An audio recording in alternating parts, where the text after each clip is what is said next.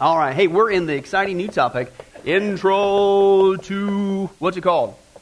Apologetics. And what does that mean? Defense for the faith. That's right, uh, is really what it means. And I want to kind of just give you a little teaser. If you'll turn to the table of contents, that's pretty exciting. Uh, table of contents. Again, if you don't have a workbook, we still got them in the box up front here. Uh, front, the, the box right on the first pew. The first pew box. Pew box, pew box. First pew, first one. And, uh, but the introduction apologetics, just kind of want to, Lord willing is the key words here, Lord willing. Uh, I kind of want to break it down how we're going to attack this because I'm going to be inserting a lot of uh, material. So we're going to kind of be mixing and matching as we do make it through this journey. Now, we're going to start off tonight with Everything Has a Beginning, chapter 1. Then we're going to move into the issue of uh, every complex design has a what? Designer. Okay, we're going to get into that. And Lord willing, after we finish that, then we're going to take a break. I'm going to do some heavy duty PowerPoint uh, video, the whole nine yards, and we're going to deal with probably about 10 weeks in a row all just on that topic, intelligent design. And we're going to take a journey all the way from the telescope down to the microscope, and we're going to look at an amazing complexity of God's creation. Then we're going to come back into our study, and we're going to deal with chapter 4, uh, morals and values, and then we're going to go into does, uh, is the Bible really the Word of God? More reasons why we can trust uh, the, uh, the Bible. But actually, I skipped over part 3 uh, session three there, after the design, we're going to come back in and do that single chapter on evolution. After that, we're going to take another break, even only after doing one. And then that's where I'm going to deal with the evidence, probably about a 12 week study. Again, PowerPoint, video driven, the whole nine yards. And we're going to take a look at the evidence for a young creation. We have not been here for millions and billions of years. Okay, as well as we're going to take a look at all the classical mechanisms of evolution and demonstrate that even if you were to ignore intelligent design, even if you were to give them millions and billions of years, it doesn't work. And you will see that the, uh, to be able to quote the evolutionists who admit it. And then they will give you the real reason why they continue to push this. It's because the alternative is God, and they don't want there to be one and actually got them quoted. So then we'll come back in with the studies on the Bible. Then once we get to chapter 7, why is there so much evil and suffering in the world, part 1 and 2, either before that study or just after that study, uh, then that's when we're going to uh, do uh, the evidence, about an 11 week study on the evidence for Noah's flood. Uh, and uh, also the uh, evidence of a pre flood Noahic society. Uh, looking around here in Vegas, I don't know if you guys have noticed, but uh, it's completely surrounded by uh, sedimentary layers in the mountains. Okay, and believe it or not, once you start looking at what they find in these layers of dirt, but they don't think to go digging in there, what we see in the topography around here in Vegas and what's on the planet is the leftover remains of the Noahic flood. Okay, buried in that dirt, they find all kinds of evidence of a pre-flood Noahic society that they will not share with you, but it's out there, and uh, which makes me wonder, just just even around here in Las Vegas, if we would had X-ray and we had the machine uh, ability that they would have and get into what is in the dirt, how much more evidence would there be of the pre flood society literally buried all around us in Vegas? But they don't do it because they don't want to go down that route. Uh, we'll talk about that. And then, of course, uh, probably after that, just before we get to chapter 9, because from the, there on out, it's all about Jesus uh, and the meaning of life. And that's what we'll finish on. But after that, somewhere in there, we'll insert the big hot topic dinosaurs in the Bible. Uh, aren't you glad that the Bible doesn't even talk about dinosaurs? Yes, it does. Four, if not five different times, the Bible talks about dinosaurs, yes, uh, even in the scripture, okay? But hey, let's take a look at the first one. Open your Bibles to 1 Peter chapter 3. Let's take a look at why in the world is the, are these kind of uh, studies important. Introduction to apologetics. Uh, apologia in the Greek there, which as Tom rightly said, uh, to give a defense of. 1 Peter chapter 3. And this is actually a command from God. This isn't just, well, that's a really nifty class, or those are for those Christians who are really intellectual and and really just have to have an answer for those kind of things. But for me, I don't need to know this stuff. That's not what the Bible says. The Bible says we all need to uh, be equipped on this level. Uh, 1 Peter chapter 3, let's take a look there. And uh, we dealt with this uh, several months back uh, in our Discipleship 102 study.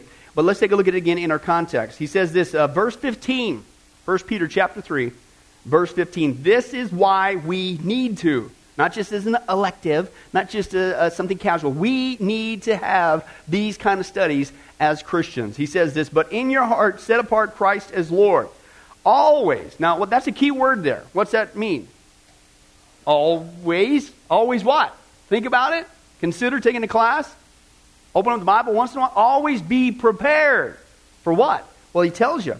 To give an answer, defense, apologia is what we got there. To how many people?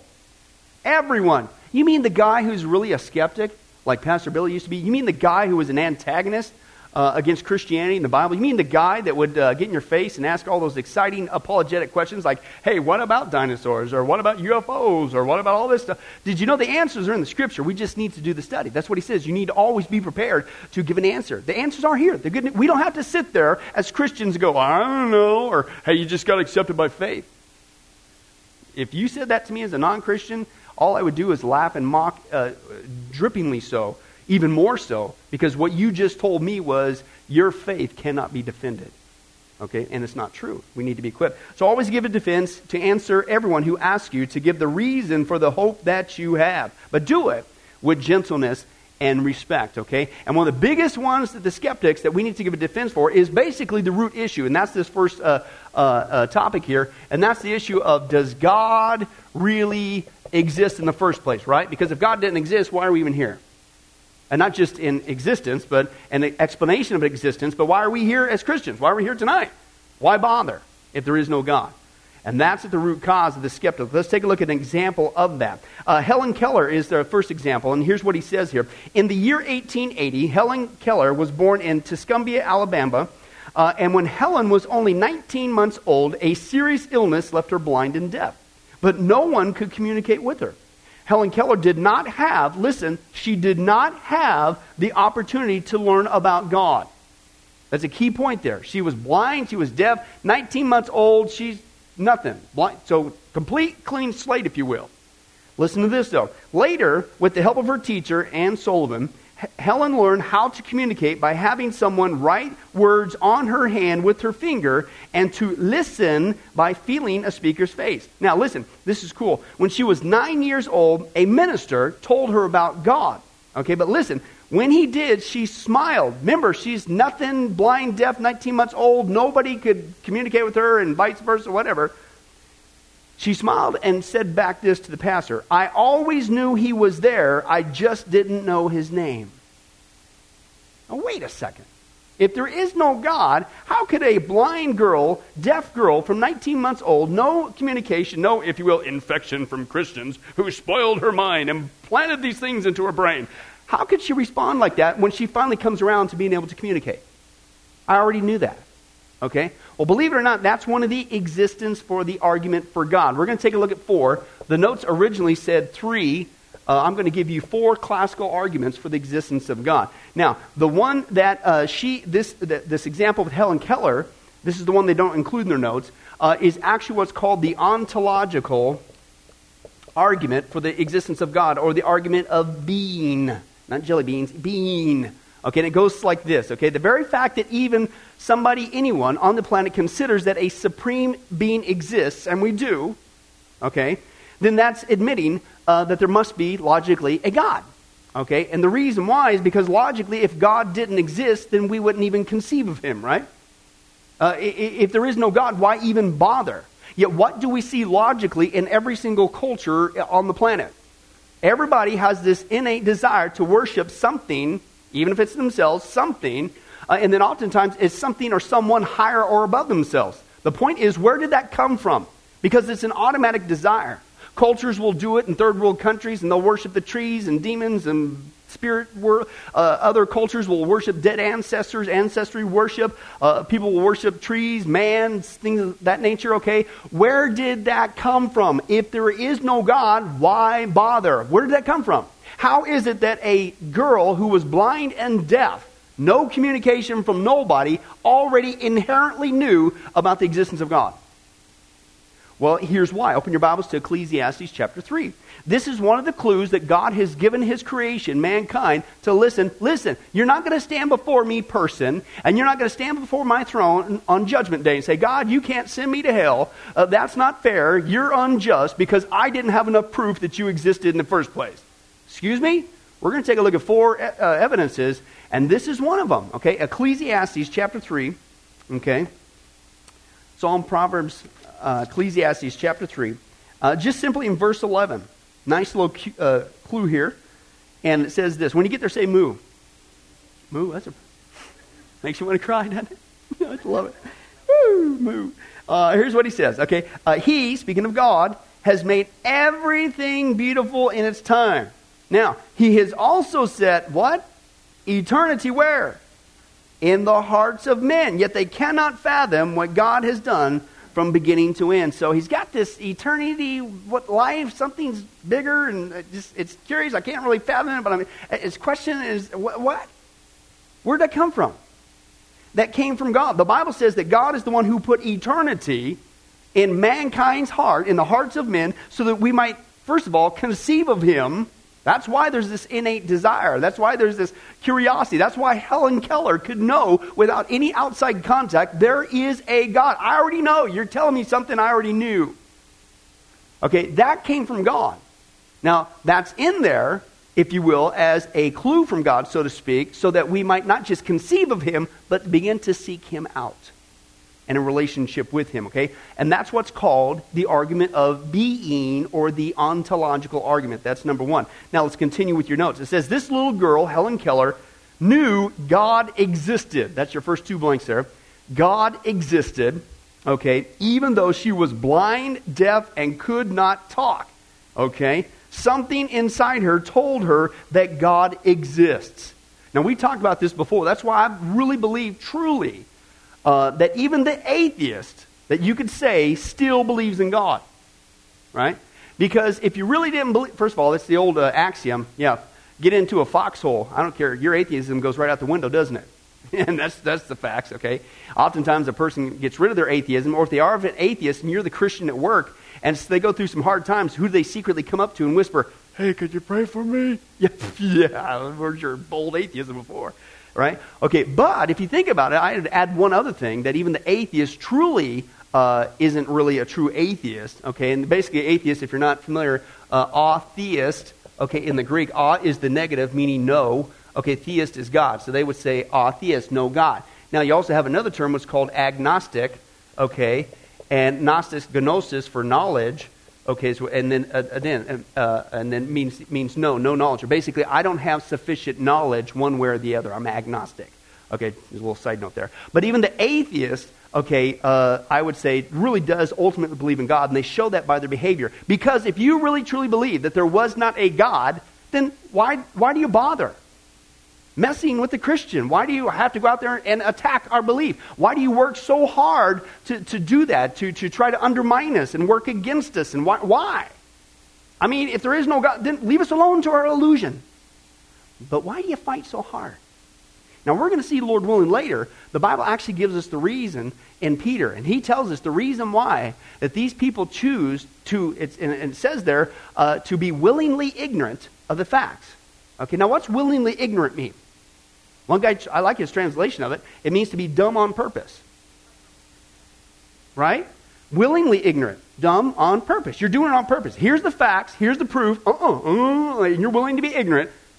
And it says there, and he tells us the reason why. Because they want to follow their ungodly desires.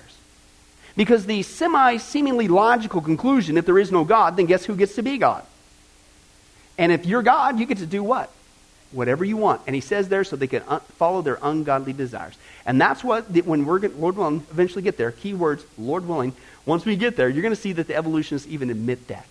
It's like they're quoting the scripture. They admit that the only alternative uh, to uh, uh, their belief, evolution, which is completely bankrupt, and they willingly continue to go down that route, is because the only alternative is special creation, and, quote, that is unthinkable. That's willingly ignorant. Okay, so let's continue on. So they know uh, that's the ontological argument. Okay, and, and uh, in the next uh, four chapters, we're going to look at the reasons to believe that God exists. Okay, there have been traditionally uh, there's there's say three basic arguments is your blank, but put four in there because we're going to cover four. Four basic arguments used for reasons to believe in the existence of God. Let's take a look at the other three. Uh, whatever begins to exist has a cause. The universe began is your next blank there the universe began to exist. Therefore, the universe what? Must have a cause. Okay, that's actually the sci- listen, this is a scientific term. Because how many times as Christians are we uh, given the impression and they come across as, well, you poor ignorant fool, you? I mean, your belief is not based on science. You're not intellectually, you're not, we, smarty, you dum dum right? Is kind of how it's come across, right? As if our belief cannot be backed up by reason, uh, faith, and even science. That's not true. Okay, this argument for the existence of God is based on a scientific law called the law of cause and effect. The law of cause and effect, and it means every material effect must have an adequate cause that existed before that effect. If somebody, you came across somebody, and there they were, they were choking uh, on a piece of chicken, then there must have been a cause for that. They unfortunately didn't listen to Pastor Billy and they ate a piece of chicken. There's a cause to that. It didn't just evolve in their throat over millions and billions of years and reach the crisis point. There's a cause to that, and that's the law of cause and effect. When you see uh, an effect, there had to be a cause. That's pure common sense logic.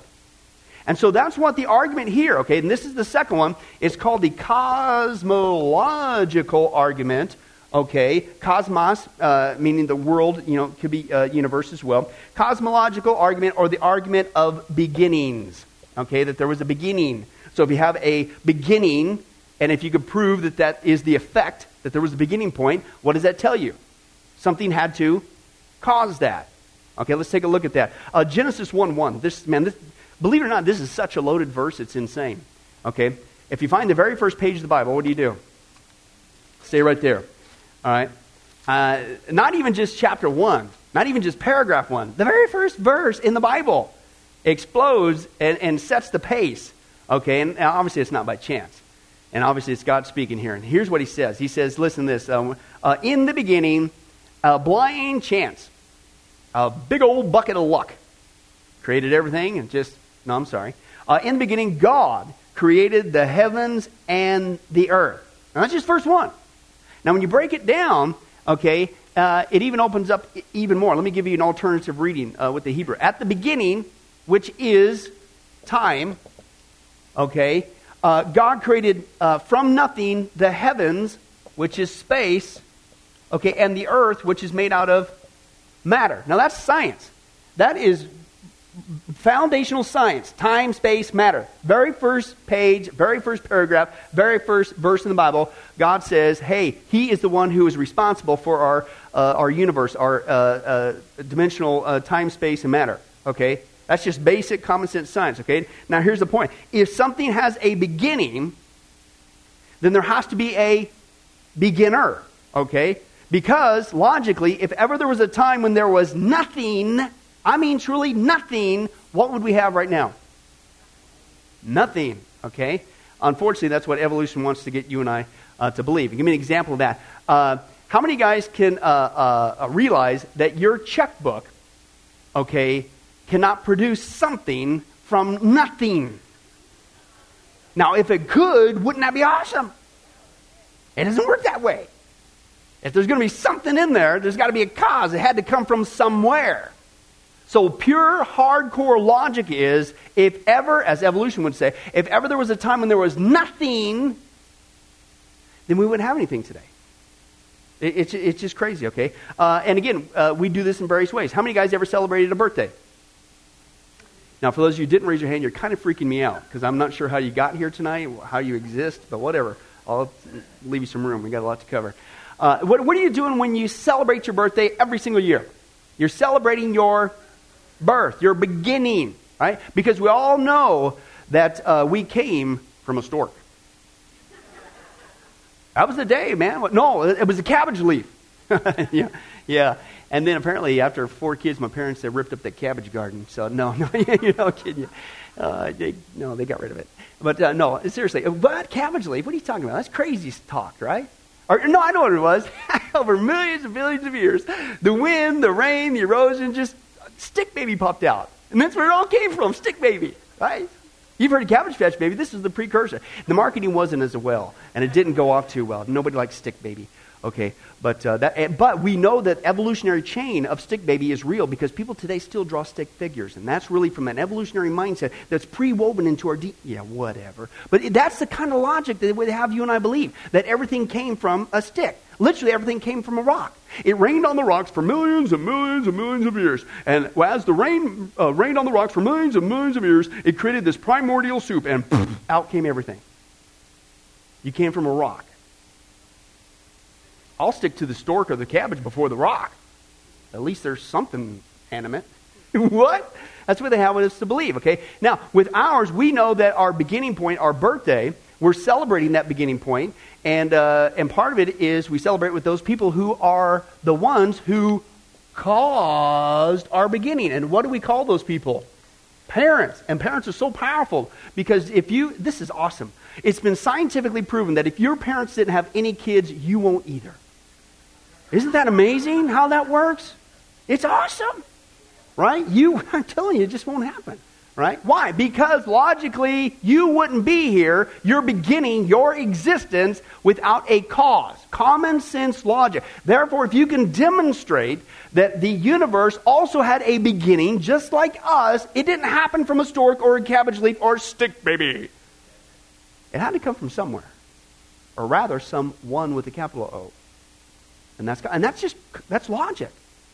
Is it more logical to believe that logical train of thought that something came from someone, i.e., God, or from nothing? Which one actually requires more faith to maintain? Right? Now, that, that's a whole other argument, right? Is if you really look at it, evolution is a religious belief. Because you have to have faith to believe in that. Especially when you look at the facts. You're absolutely right, Tom. A lot of faith. Okay? But wait a second. I thought we're told that you're not supposed to have faith in schools. Isn't that the premise to get that? Except yours requires, I would say, not just faith, but even more faith than my faith. Okay? But that's a lie. The, the agenda is to get Christianity, get God out, is really what's going on. Okay, now, the way that they somehow say, well, okay, well, uh, yeah, th- everything did come from something. It came from the Big Bang. As if that solves everything. What, what did that solve? It didn't solve nothing. In fact, rather than, you know, because they come across, well, we know that Christianity is not true, that the Bible's not true, that God isn't one. Everything came from the Big Bang. As if somehow that disproves the existence of God. Actually, that proves the existence of God. Because the Big Bang proved that there was a beginning. Nobody doubts that anymore. There was a beginning point uh, uh, for all of creation. Okay? And so, therefore, logically, if we can demonstrate there's a beginning, there must be a beginner. The Big Bang proves the existence of God. Don't fall for the lie that it's, it's somehow dis- it's actually illogical to say that it doesn't. Okay, and then if you want to keep going on, uh, uh, and you can you can uh, get them into they, they used to say that the universe began with the Big Bang and blew up. Was I forget the mileage? We'll go through this later in our, our study, Lord willing. I've got all the statistics. And it was some huge, like 783,000, 100,000 miles across, you know, this big giant rock somehow uh, blew up. And that's where we have everything. And then it just kept getting smaller and smaller and smaller, and to where it finally got down to, recently, it was down to what's called the uh, uh, in, an infinitesimal dot. And then all the matter in the universe was squished into this little tiny little dot, and blew up. Right? It is literally what is actually taught in textbooks. So you're saying that all the universe got squished in this little tiny ball of, of dirt or whatever little dot thing, and boom, blew up. Okay, well, let, us just do some uh, common sense logic, Christian. Um, where did dirt come from? Mm-hmm. Even that itself. But you still, because I don't care if you reduce it from 783,100 whatever miles, millions of miles across, down to a dot, you still didn't get rid of the dirt problem. Where'd that come from? Uh, even if there was a tiny little piece of dirt that it blew up from, it still doesn't solve the problem. Where'd the dirt come from? Why? Because that's common sense logic. That's science, the law of cause and effect. That ha- that's an effect, a piece of dirt. I don't care what the size is. Where'd the dirt come from? It had to come from somewhere slash one. So even if you reduce the universe down to that, it still doesn't disprove God. It still proves the existence of God. Now, I'm not making this up. Okay? They've got caught on that because it's completely illogical. So they're actually now printing in textbooks today, I'm not making up, that all of the universe is begun out of nothing. So that they can escape the logical, seemingly logical question well, where'd the dirt come from? Well, wait a second. Now you got another logical uh, fallacy that'll probably take a few years before they try to come up with some other whacked out excuse. Wait a second. So you're saying that everything, something, blew up from nothing. You're saying, according to your science, that my checkbook, I close it one day, boom, there's a million bucks in it. Isn't that cool? Yeah, it's what's called a rubber check and you go to jail. Okay, so what's going on. But, but these guys don't go to jail. They put this in the minds of our kids, in the minds of our people, to disprove the existence of God, and that is the re- most ridiculous statement that everything came from nothing. Why? Because there has to be, uh, uh, it had to come from somewhere, someone. Okay, so that's the argument, the cosmological argument. That's not even dealing with the fact uh, of, you can ask them, uh, where did the space uh, for the universe come from? Where did matter come from? Where did the laws for the universe come from? It's not chaotic like they say. Uh, where did matter get so perfectly organized? Where did the energy come from to do all this organizing? When, where, how, and uh, how and why did life supposedly evolve out of nothing? It's one of the most illogical, crazy, whacked out things ever, and yet it's everywhere we go. You know why? Because they have the power of the secular media, they have the power of the secular school system, and they know the axiom that is uh, in history. You repeat a lie loud enough, long enough, often enough, and people will believe it. They have the voice. We're in the minority now because we surrendered our schools over to a secular, atheistic, humanistic mindset and that we, we have allowed them to brainwash multitude of generations in absolute illogical thinking. And it's all anti God thinking. Kids today are no longer taught how to think critically, they're taught what to think, and there's a world of difference. What we are going through tonight and just dealing with this data, this is critical thinking. This is getting you to use your brain and your intelligence to say, hmm, critically. That would be a ridiculous statement for me to say that everything came from nothing. I have to think about that critically and use my mind and realize I'm not falling for that. They're not taught that anymore. Okay? They have the power. And the other axiom that goes that, and, and the bigger the lie, the more apt people are to believe it. Okay? That's really when you take a look at the facts, why this lie continues to be perpetrated isn't because it's so scientific. It's not. Is it because it's so logical and there's just nothing else to the contrary? No. It's because it's repeated loudly, often, repeatedly, and people, unfortunately, aren't confronted with the facts. Let's think about this critically, shall we? Let's use our brains. The Bible says, come, let us reason together. God wants us to use our brains. Don't check them at the door. Come in and use them. Okay? That's the second one. Let's take a look at the next one. Every complex design, your next blank there, cause, uh, complex design that serves a purpose has a designer. Complex design is your blank there. Uh, the universe and the earth and its inhabitants display mind boggling complexity in design. There must be uh, an intelligent designer. Okay? Now, that's what's called the uh, teleological um, argument for the existence of God or the argument of design. Okay? And basically, uh, that's what we see in the book of Romans. Open your Bibles to Romans chapter 1. Romans chapter 1. And another, this is a great excuse. Uh, Paul says, listen, I, you, nobody's going to stand before God and say, I just didn't have enough uh, proof of your existence. Okay, that's not true. Okay, Romans chapter 1 and uh, verses 19 through 20. Paul says this Now, since what may be known about God is plain to them because God's made it plain to them. Well, how do you do that? Well, for since the creation of the world, God's invisible qualities, well, if it's invisible, then logically it can't be real know what I'm saying? I can't believe, if I can't see it, then I don't believe it. You know how illogical that saying is? Completely, hold on. It's completely illogical. Okay? As we've talked before in our discipleship studies. How many of you guys see right now the radio waves beaming through this facility? Please say no. Okay, thank you. Praise God. You already freaked me out with not raising your hand on your birthday thing, but I'm, I'm here for you. Uh, uh, how about the TV waves? You see the TV waves going through here? Well, radio and TV aren't real because I can't see the waves.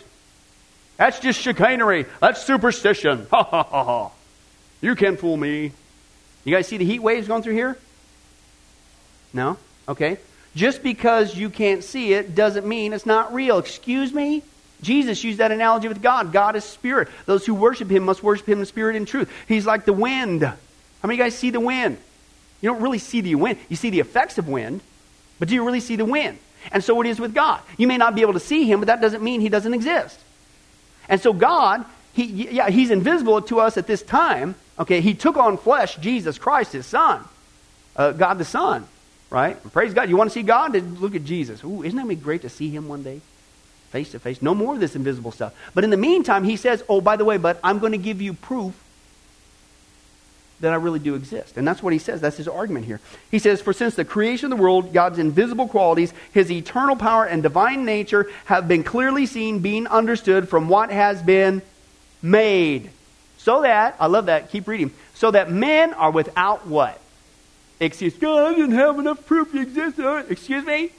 Did you exist on earth? How many guys have existed on earth before? Please, everybody raise your hand. You're really, gosh, that's even worse than the first two. I'm getting freaked out. Mary, help me. But anyway, no, right? Okay, so everybody on earth, you have no excuse, right? You've already got the ontological argument. Why is this their innate desire to worship something higher and above yourself? Where'd that come from? You got the cosmological argument. We came from somewhere, so we see something, so then therefore all of this had to come from somewhere, someone.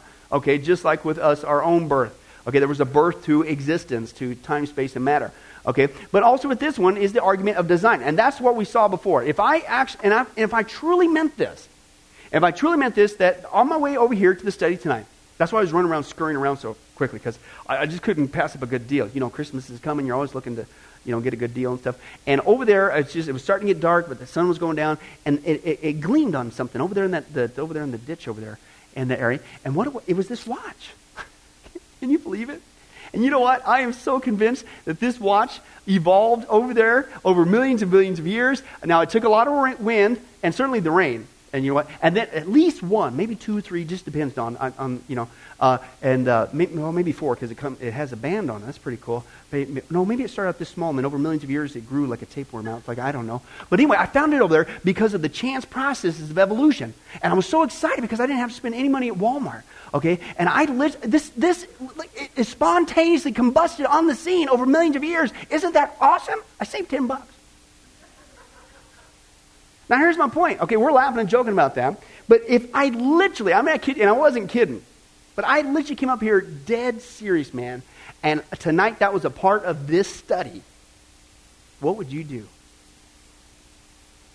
Deacons lay, send Pastor Bill on a Sabbath or something, man. Get him on a retreat. He's got to get some rest. Uh, something's going on with his brain. You know, I ain't going back to that church. Are you kidding me? Okay, that was the first and last time I'm going to that study. Okay, you know, was that right? Now listen, this is with a watch with maybe 12 moving parts. Our body's got anywhere, they estimate anywhere from low to 50 trillion to 100 trillion cells. And we're going to we're going to laugh and mock at me saying that this thing happened over millions and billions of years. I don't care what you threw at it, rocks, wind, erosion, whatever. Uh, that, that that happened with 12 parts. But you're going you're going to have me believe that our body with 50 trillion cells did Oh, by the way, which is those cells are organized intelligently into these things called organs. Now, not that one over there. Uh, no, wait a second. That is an organ. You know what? Aren't you guys glad that? I mean, that was here before I got here, a couple years ago. And so, Mary, I'm really convinced that that actually evolved here at Sunrise. Now, it started out as one of those little trinky ones that, the kids start out on, those really annoying ones. No electricity, because it was just, it was the, it was the primordial organ and you had to cling, cling, cling, cling, cling. But you know, over the years, when we opened up the doors, wind would come along. Unfortunately, dust would get on it, but it added to it each year. And then with all these electrical problems, it got zapped with all the electricity, and poof, there it is.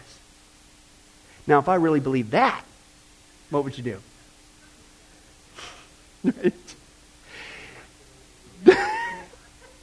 Lay hands on them non-profound way. Listen, that's what evolution says. That's one organ. Go back to your body is made up of not only 50 trillion cells, but the cells are all arranged into a pattern, creating a bunch of different things called organs. And they all have to be there. How many guys can verify? Uh, you guys aren't even getting this audience participation tonight. How many guys can agree that all your organs have to be there simultaneously, fully functioning, or you're dead meat? All right? So that's another aspect you got to look at. You, what good would a one fourth of one lung be to you? What, what do you do? Hold your breath for a million years? Waiting for the rest to evolve? Somehow survive? Tom. Somehow.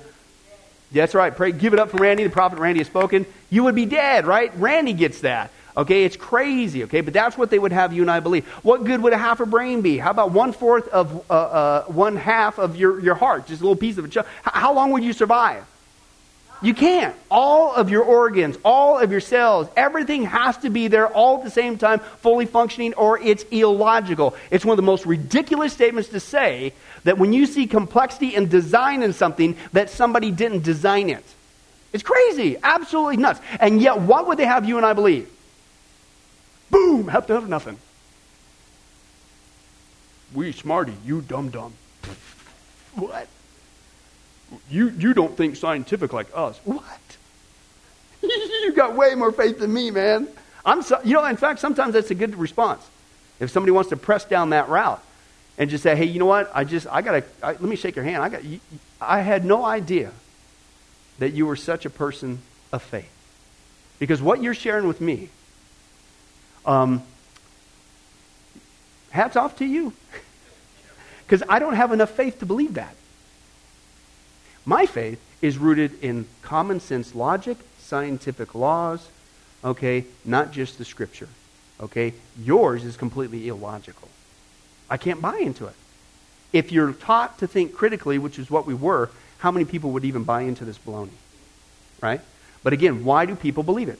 I believe that evolution, the reason why it continues to be propagated, again, is because people aren't exposed to the contrary because they won't allow our view. They won't allow critical thinking. They won't allow uh, creationism in the school.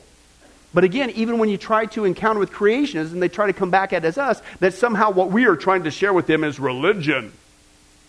How much religion are we talking about? Even tonight. We're just talking about common sense, logic, and science. How is that? Uh, I'm trying to cram it. No. I like what one guy says. Listen, even if you don't want to bring up the aspect of get the Bible back into schools, which I don't think would be a bad thing, okay, but listen, just go from this angle. Okay, you can expose the, the fallacies and how illogical evolution is, and not only that, uh, you look at their supposed proof of their evidence, and it's a bunch of lies, bunch of made up lies, and then you could just go in from this angle. So you mean to tell me, I mean, I'm not even bringing up the Bible, I'm not bringing up Christianity or nothing all I would uh, uh, promote as a parent, if I did send my kid to a public school, is um, how about can we at least get you to teach my kids the truth? Science is okay. There's lots of good science, but you're weaving in lies with it. So what you're telling me is that you want to continue to deliberately lie to my children. Now, if you come out at that angle, which is really what's going on, how, how does that ever survive? It's, we just usually get baited into not going down that route. They, they turn it into a religion versus science thing when all you're doing is just dealing with science. Let's continue on. We've got one more to go. The universal moral law is your next one. The universal moral law uh, can exist only if God exists. Okay? A universal moral law does exist, therefore, God must exist. Okay? A universal moral law. Now, that's what's called the anthropological anthropos, man, anthropological uh, argument for the existence of God, or the argument of morals. Once again, open your Bibles um, uh, to Romans. Let's take a look at where uh, Paul uses this argument. Okay, the book of Romans, chapter 2. All right. Romans chapter 2. And uh, let's take a look here. Paul talks about this in 14 and 15 he says this. He says, Now indeed, when Gentiles, non Jewish people, okay, who do not have the what? They don't have the law. If you will, to break it down in a vernacular, they don't have a copy of the Bible, the Old Testament, or the, the Torah or anything. They don't have anything of that. But listen, they don't have a copy of the law, but they do by nature things required by the law. What? For they are a law for themselves, even though they do not have the law. Now, since they show that the requirements of the law are what? Written on their hearts, their consciences also bearing witness, and their thoughts now accusing, now even defending them. Well, wait a second. Where did that come from?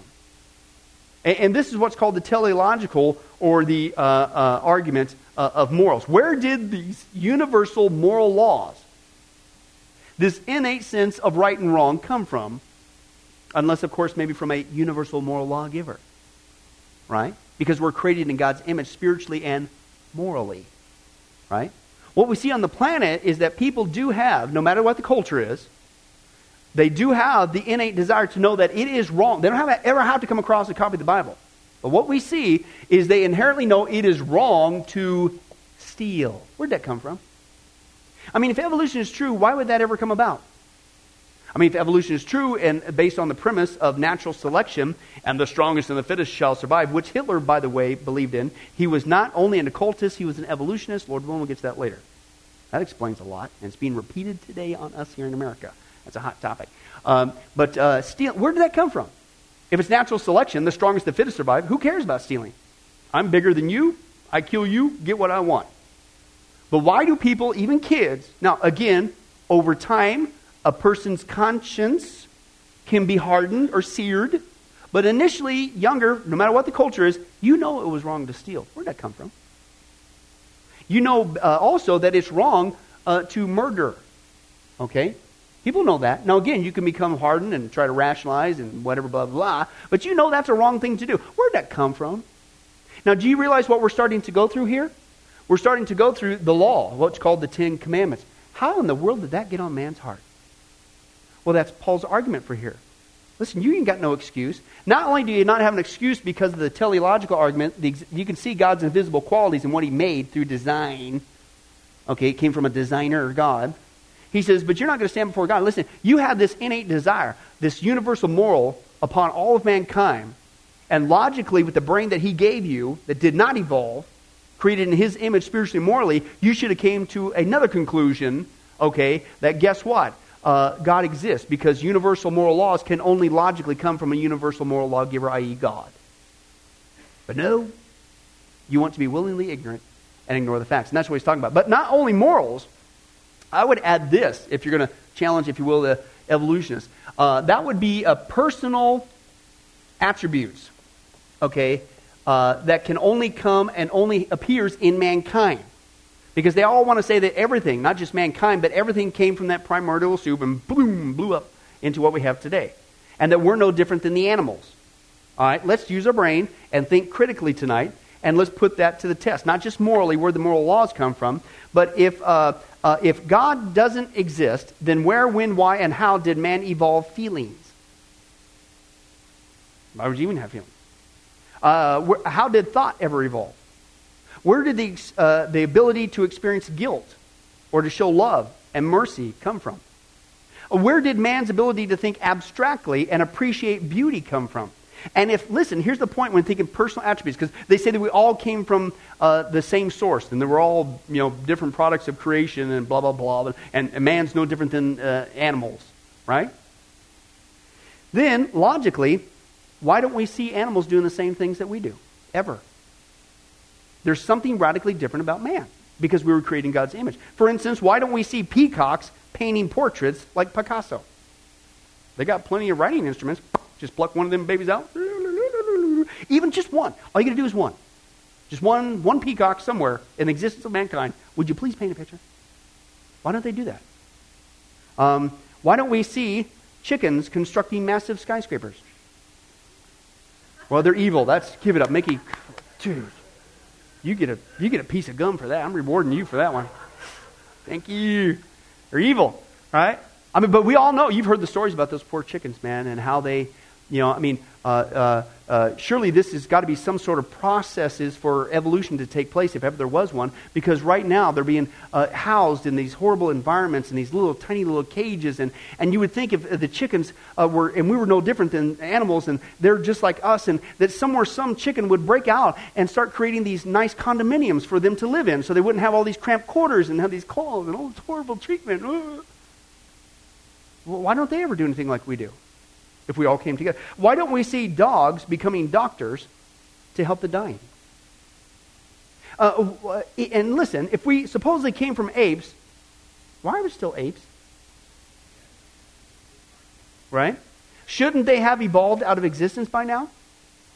And then if you want to say, well, somehow the reason why they're here, whatever, okay, then if apes supposedly gave birth to us at some time in the past, why don't we ever see them do it again today? Isn't that critical thinking? How is that non scientific? How is that illogical?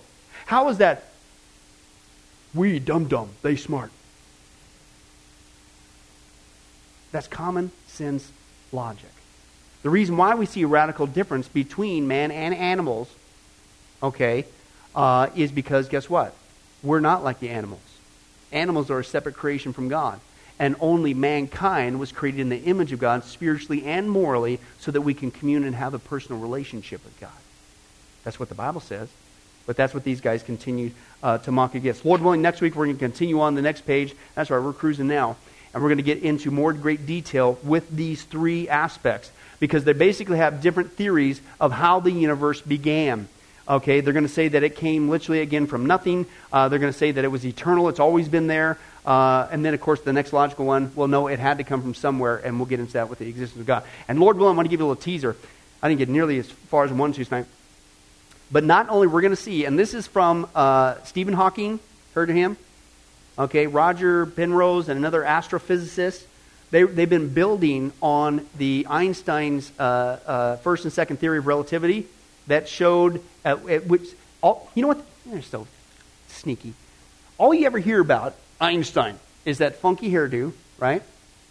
And the equation, E equals mc squared, right? Don't even know what it, means, okay? But that's all we hear. But did you know it was Einstein's theories that proved the existence of God? Because Einstein's theories, okay, showed beyond a shadow of a doubt in the scientific community that there was a beginning. Now, see, you don't hear about that. But that's really the big breakthrough, okay, with Einstein. Now, these other guys have built on Einstein's, and this is recently. They have built on that, and they added an equation to his theories called time, okay, uh, with that. And when they added that, what they've shown, I'll just give you a little teaser. We'll get into more detail, Lord will, next time. What they have shown is not only uh, did matter have a beginning point, but so does time and space there was a time when there was no time. Time, they've demonstrated, is actually a created thing. Which means outside of time, there is a place where there is no time. What's the Bible call that? This is science. This is modern science. And they're not telling you. Now, the other interesting thing, too, is that time and space, they've demonstrated through these theories now, started the exact same time as matter. It all came into existence same time. Time, space, matter. First verse of the Bible. Isn't that wild? Let's close in prayer. Well, hi, this is Billy Crone of Get Life Ministries, and I hope you were blessed with this study. But in closing, let me ask you one final question. If you were to die today, are you sure that you go to heaven and not hell? Before you answer that, let me share a couple things that the Bible says. Did you know that the Bible says that God is holy and that we are not? And the wages of our sin or unholiness is death? In other words, we deserve to die and go straight to hell and be separated from God for all eternity. This is the great cosmic dilemma. God, who is holy and we are not, how can we have a relationship with Him? The two will never mix. Now, to make matters worse, we don't even want to admit this, even though God already knows He's God. And so God, out of love, gave us something called the Ten Commandments. The Ten Commandments were not something to just memorize or stick on your wall to give the appearance of being a religious person. The Ten Commandments were God's divine x ray, if you will, into our heart and soul to reveal this truth that we need to admit.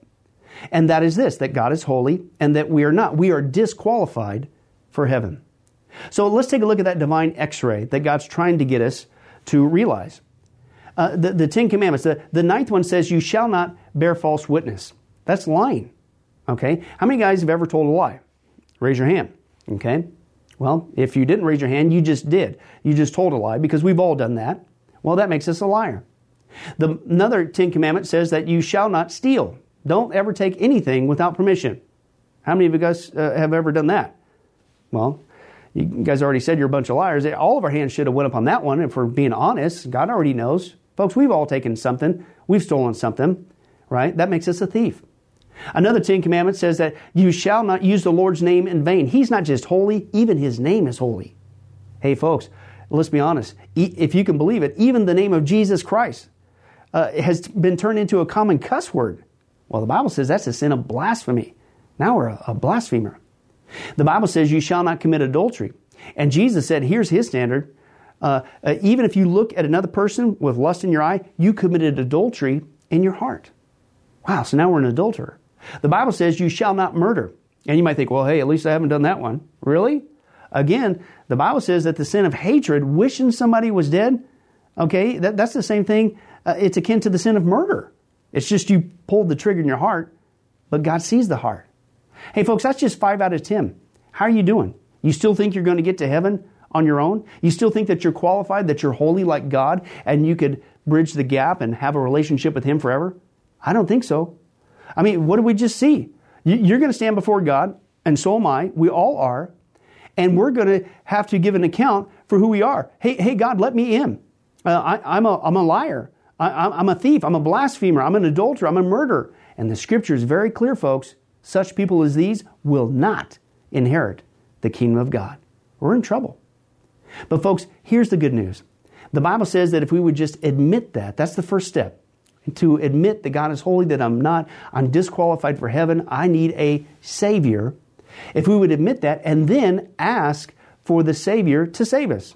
That, that's what God was doing with Jesus. God gave us His Son, Jesus Christ. He took the death penalty in our place so that we could be completely forgiven of everything we've ever done and be made holy through Jesus so that we can now have a relationship with God both here and now and forever in heaven. We can become qualified. The, the word that the Bible uses is a word called pardon. That God is willing to pardon us of all of our sins and crimes that we've committed against Him and disqualified us, that disqualified us for heaven. Right? Uh, and we've actually seen this work in real life. Uh, for instance, uh, there's been people who have committed crimes, gone to court, the gavel's been passed, the judge has said, hey, listen, we all know you're guilty, uh, you even admit you're guilty, and uh, for your crimes, you're going to not just jail, you're going to uh, await in jail to go to the death penalty. And did you know that there actually is a way that somebody could get off of death row? It's called a pardon. The one in the authority, the governor, can grant what's called a pardon for that person's crimes, and they literally can go free. Not because of something they did, because the deeds are already done, you can't undo it. Not because of they tried to clean up their act while they were stuck in the jail cell, because that doesn't change anything. But simply out of mercy, the person who has the authority can give them a pardon and they can go free. And did you know it's actually on historical record that there have been people who have been granted a pardon from the death penalty and they've refused to take it. And so, even though the offer was there to be set free, they themselves still had to go to the death penalty. Folks, in a nutshell, that's what God's doing every single day with all of us this side of heaven. While you still have breath, you still have an opportunity to receive God's pardon. He's willing to forgive you of all your sins if you would just receive His pardon through Jesus Christ. Again, that's what he was doing on the cross. The cross was the death penalty of the day. But since we weren't there, and since we can't earn it, it's a gift from God, you have to receive that by faith. Reach out even today from your own spiritual jail cell, if you will, and say yes to Jesus and God's pardon so that you could be set free and go to heaven. The Bible says that if you will confess Jesus as Lord and believe in your heart that God raised him from the grave, you will be saved. Hey, folks, if that's you, don't delay. You may not even have tomorrow. Today could be your last day. Please accept Jesus Christ as your Lord and Savior. Confess with your mouth He is Lord. Believe in your heart that God has raised Him from the grave. And the Bible says you will be saved. Well, this has been Billy Crone of Get Life Ministries. If there's anything that we could do for you, our information and, and number will come up here shortly, and please don't hesitate to contact us. But remember, I hope to see you in heaven. God bless.